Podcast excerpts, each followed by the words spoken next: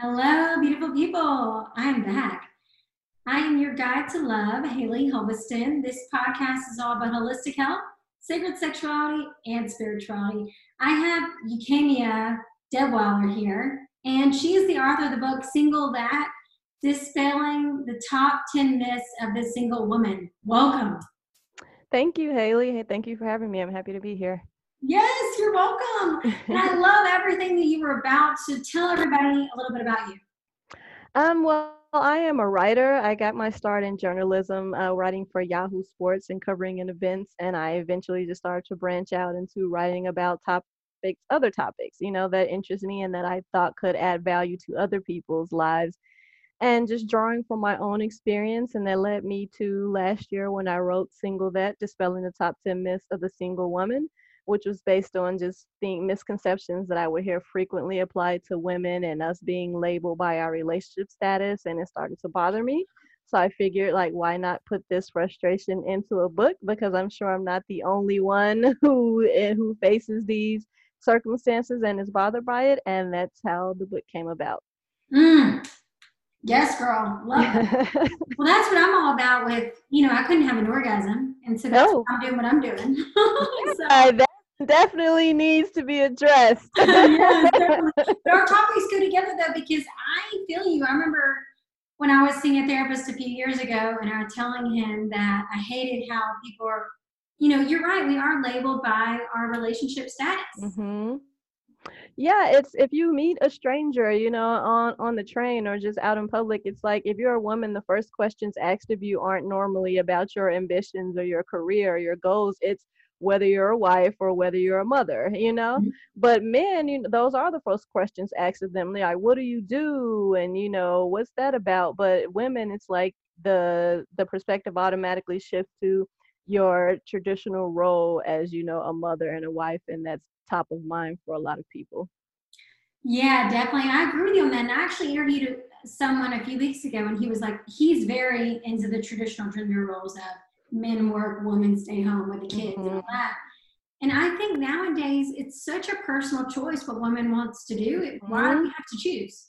I agree. It's absolutely a personal choice. Like I don't knock anyone if if you're a woman and you and you draw a purpose from being a stay-at-home mom and you want to take care of the kids and you like that traditional role like more power to you that's and that's mostly what i'm writing about is not to say that you shouldn't do that it's but to decide on your own whether or not that's what you want and whatever you decide is okay and it doesn't make you less of a woman if you decide not to do that you know it's all it's a personal choice like you said and whatever you decide you should feel empowered to decide that yes definitely and so, do you think that our society is getting better about the whole single woman stigma, or what do you mm-hmm. think?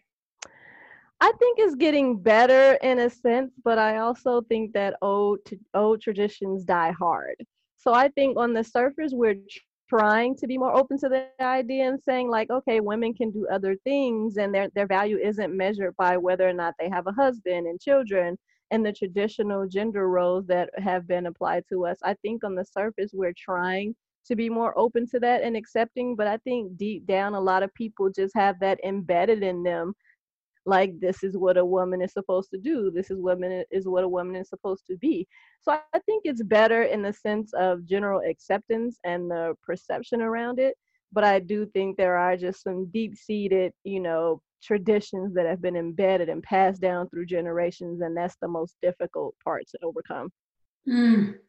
Yeah, I agree with you on that. I actually turned 29 this year, uh, and I oh, thought oh, wow. I'd be married with one kid on the way about 30. Yeah, same here. Same here. You know, I I thought that you know by now I'm in my 30s. I thought that I would be you know married with children by now. And when I think about why I thought that, it was because I thought that's what I was supposed to do. You know, you have this vision of how your life is supposed to go, and it's like a grocery list. You know, you graduate high school, maybe go to college, and then you start a family. It's like everything is supposed to go in this order. So you have this vision for your life that's well beyond where you can probably even think at the time that you're thinking it. You know, if you're picturing these things at 16, 17, 18 you know you have so much life ahead of you but you're already envisioning that and i think that's where the issue comes in because we can sometimes attach that to our sense of self-worth and our, our sense of value and it's like if we're not doing these things are we contributing you know as a woman the way that we should be? Yeah i definitely agree with you on that and i think that it's such a hard because it's so ingrained in our dna you know? Yeah I, I've, I've struggled with this personally too. Mm-hmm. and i think that it's like the more you do succumb to that then you end up marrying someone just to check it off the list. Okay i'm married now I have a kid. Mm-hmm. Yeah exactly and that's that's 100% what we do. Like i said like it's an item on a grocery list and i see so many women unfortunately maybe perhaps make choices that they, that they wouldn't have made if they weren't getting older or they didn't feel like okay it's time to get married. Like you're just either you're choosing people just to say that you're married or just to start that family that you, you want to start without giving much consideration to the actual person that you're marrying and if this is compatible and if they're the right person for you it's just like okay husband you you know let's do it.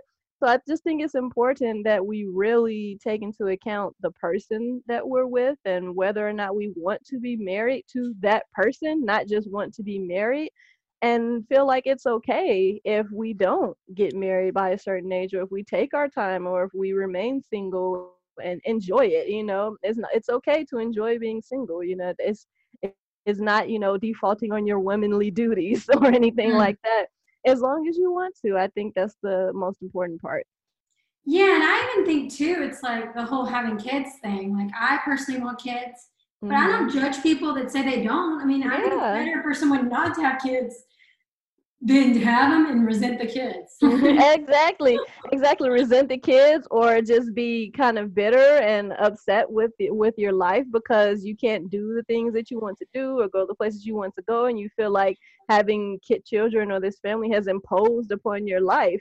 You know, that's a perfect example of of of doing something just because you feel like you should be doing it, and then later realizing, hey, this isn't really what I want.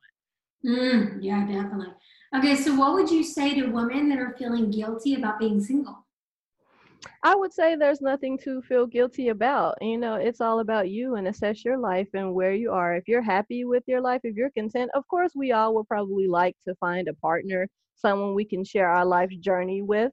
You know, I would love that as well. But I feel like if you haven't gotten there yet, if you haven't found that person, if you're not ready yet, like nobody can decide that for you but you. Like there's nothing to feel guilty about. You are a whole person as you are with or without a partner, with or without children.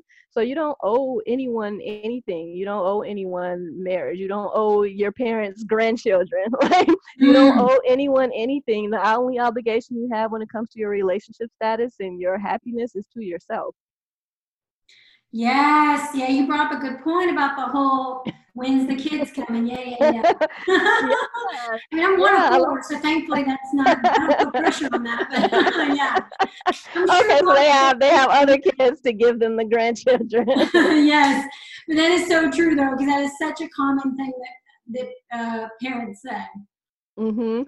Yeah, a lot of the pressure, um, unfortunately, does come from those closest to us, probably our parents who every time they see us want to ask when we're going to give them some grandchildren you know that is a form of pressure. Our closest friends who may be married you know every time you they talk to us or see us it's like who are you dating? When are you going to find someone? You know and i and i want to be mindful of the fact that a lot of times these people that are closest to us mean well. They want us to be happy and they associate that with happiness. But there are some instances where i feel like um, people can project their insecurities onto you you know so because they're they're not secure enough to be single or to wait a little longer or to not have children or marry at all they look at you and they think something's wrong you know and they project that insecurity onto you and then next thing you know you're thinking differently and you're possibly rushing into decisions that you may not even be ready for just to kind of eradicate the stigma that you're feeling mm-hmm. Yes, I agree with you on that. And I actually interviewed a feminine energy coach yesterday, and oh, wow. she was talking about how it's so most important for women not to really date or focus on the external, focus mm-hmm. on becoming in alignment with your best self, then you'll mm-hmm. automatically attract the right person. And I thought mm-hmm. was such. Mm-hmm. Yeah, I agree. It's hard. You can't really know yourself if you don't spend time with yourself. Like if you like I know some high school sweethearts you know, met in high school, stayed together through high school, got married, had kids, and all of that. And eventually it didn't work because they both grew into such different people than they were when they met at 16, you know? So I think it's important to spend time with yourself. If you're always with someone, if you're always partnered up, you become influenced by that person and you become whoever you need to be in that dynamic. So I think it's important to spend some time alone so that you can learn about who you are independent of anyone else. Yes, definitely. Yeah, and that's what I've learned with people too. Is it's like if you keep going from relationship to relationship, you never know who you are. Mm, exactly, exactly. You don't have the time to figure out what you like and what you don't like. You like this because that person liked that. You enjoy doing this because you did it with that person, you know? And like I said, you become who you need to be to fit into that dynamic and you never give yourself the time to figure out, well, like, what do I like? You know, just me, just Haley, just by myself. What makes me happy? What brings me joy and contentment and a sense of fulfillment? You don't give your chance yourself a chance to discover that about yourself. Mm, yes, definitely. And I even think that's the same thing, you know, too with sexuality. You know, how many, and I'm really passionate about this, and this is what I coach on, but how many women devote time each week to explore their pleasure? Mm-hmm. I'm sure very little because I think that's another unfortunate stigma that we faced is that you know sex isn't supposed to be pleasurable for us you know mm-hmm. that we're here yeah. to satisfy the opposite sex because um that's something that I've touched on before too is especially me like I grew up in a religious household and religion kind of made me feel like sex was dirty you know sex was a bad word that you shouldn't say we didn't talk about it no one ever discussed it with me because you know I guess the fear was if we talk about it, she's gonna want to do it, you know. but it's important to it's important to let women know and girls, you know, as they become of age, it's important to let you know let us know that it's okay to explore your body. It's not just okay; it's encouraged. You know, understand what you like, understand what brings you pleasure, so that you can you can communicate that if you're not receiving it, and you know, you know what brings you pleasure. But if we treat it like it's dirty and it's something that we're not supposed to do and oh you're you're a nasty woman you know if you do that. It it it discourages you from figuring out the things that bring you pleasure and that just ties into the whole dynamic of not doing things for you for you but for other people. Yeah definitely. And i think that this time period i was just sitting here thinking i'm actually very thankful for this time period even mm-hmm. though, yes, obviously, I would have never wished, you know, hello, yeah. to come through. Mm-hmm. But I do think that it is great for people to kind of look and realize, okay, what is going on here now that I have a second to pause. Mm-hmm. Yeah, it is. It's hard to be still for a lot of people. And this time has forced us to be still and be alone with ourselves, be alone with our thoughts. And that's mm-hmm. absolutely can some positive can come of that. Of course, you know, you have the the part of it, like you said, that's sad and it's frightening. Of course, this isn't an ideal circumstance for any of us, but that I do believe that is the benefit that comes from it. It forces you to be with yourself. It forces you to be with your thoughts, and you can learn a lot about yourself during this time. Mm, yes, definitely. Okay, so what takeaway do you have for everybody listening? Mm-hmm. Obviously, I'll put I'll post the link below of your book, but what do you want people to know? I would think my the main takeaway is that being single or any relationship status does not define you define you. You are more than relationship status and you're definitely more than the negative connotations that people try to associate with that relationship status. Even if you are a wife or a mother or you're single or you're a girlfriend, you know you're that's just one part of who you are you are so much more and i think when we attach our sense of self-worth to those labels that's when it becomes problematic mm, yes definitely no i love that because i think that I mean, that's with our whole society, really. I mean, obviously, this is changing with everything going on, but we are taught that our worth is not within us. It's in mm-hmm. our job title or what you're saying, relationship mm-hmm. status. Yeah, absolutely. It can apply to anything that's external. Your worth is never anything outside of you. And when we attach it to that, to things that can be taken away or things that may not be achieved at the moment, that takes away from our self worth. So if you attach it to a job title, you especially now during this time when people are losing their jobs, you lose that what do you have? How do you feel about yourself? You know, if you attach it to having children and being a wife, if your marriage fails, now how do you feel about yourself? you know so you can't attach your self-worth to external things you have to find a way to be happy with you and love who you are as an individual and recognize all of those things that make you this amazing person that are not external Mm. But you bring you bring up a good point though about how you know we're taught from a very young age to aspire to marriage and children. Um, and the most interesting part to me is that boys aren't taught the same thing. So here we are aspiring to wife and to be a wife and a mother and aspiring to family, but we're not teaching boys who grow up to be the men that um, a lot of us are dating. We don't teach them to aspire to the same things. So then you have women pursuing men who are just pursuing women, you know, or pursuing relationships, meaningful commitment with men who are only pursuing women. So it's a it's it's a deep seated, like I said, deep rooted, I would say double standard from that perspective that I think hopefully we're slowly breaking down. Mm, yes, you brought a great point because I think that um, when, when we went when I went back to uh, that guy that I interviewed um, he's the author of the book Hard Times Create Strong I mean Strong Men. Okay. And he talked about um, how, you know, I told him I was like, women want to marry masculine men, wear the masculine men, and you know, our society's kind of making men feminine. Mm-hmm. Yeah. and so it's kind of what you're saying, how okay, women are meant we're taught to be uh, wives and mothers, and yet where are the men we're going to marry when these guys are so focused on work? So it's like this weird mm-hmm yeah, yeah. It's like the system is not set up for success for us. because when these men grow up, I mean, it's a classic example. You see, men are congratulated for the women that they sleep with, you know, a high five for, oh, you slept with her, you know. So it's like they're encouraged to sleep with as many women as possible and have as much fun as possible but we're encouraged to settle down and become a wife and a mother. But who are we supposed to do that with when we have the the men that you want us to go out and marry who have a totally different agenda? Yes, and I, yeah and i feel like the whole masculine feminine thing i think that falls into it too. The whole trying to be what society tells you you should be type of thing. So I feel like be who you want to be, be what makes you feel good about yourself. And like you said, you will attract the person that you are meant to be with. You know, so there is no right way or wrong way, I think, to be a man. Be who you want to be, be what makes you happy with yourself, and you'll naturally attract the person who's attracted to that. So I think it, it all comes back to just figuring out who you are and being your authentic self and letting the let letting the rest figure itself out. You just control what you can control.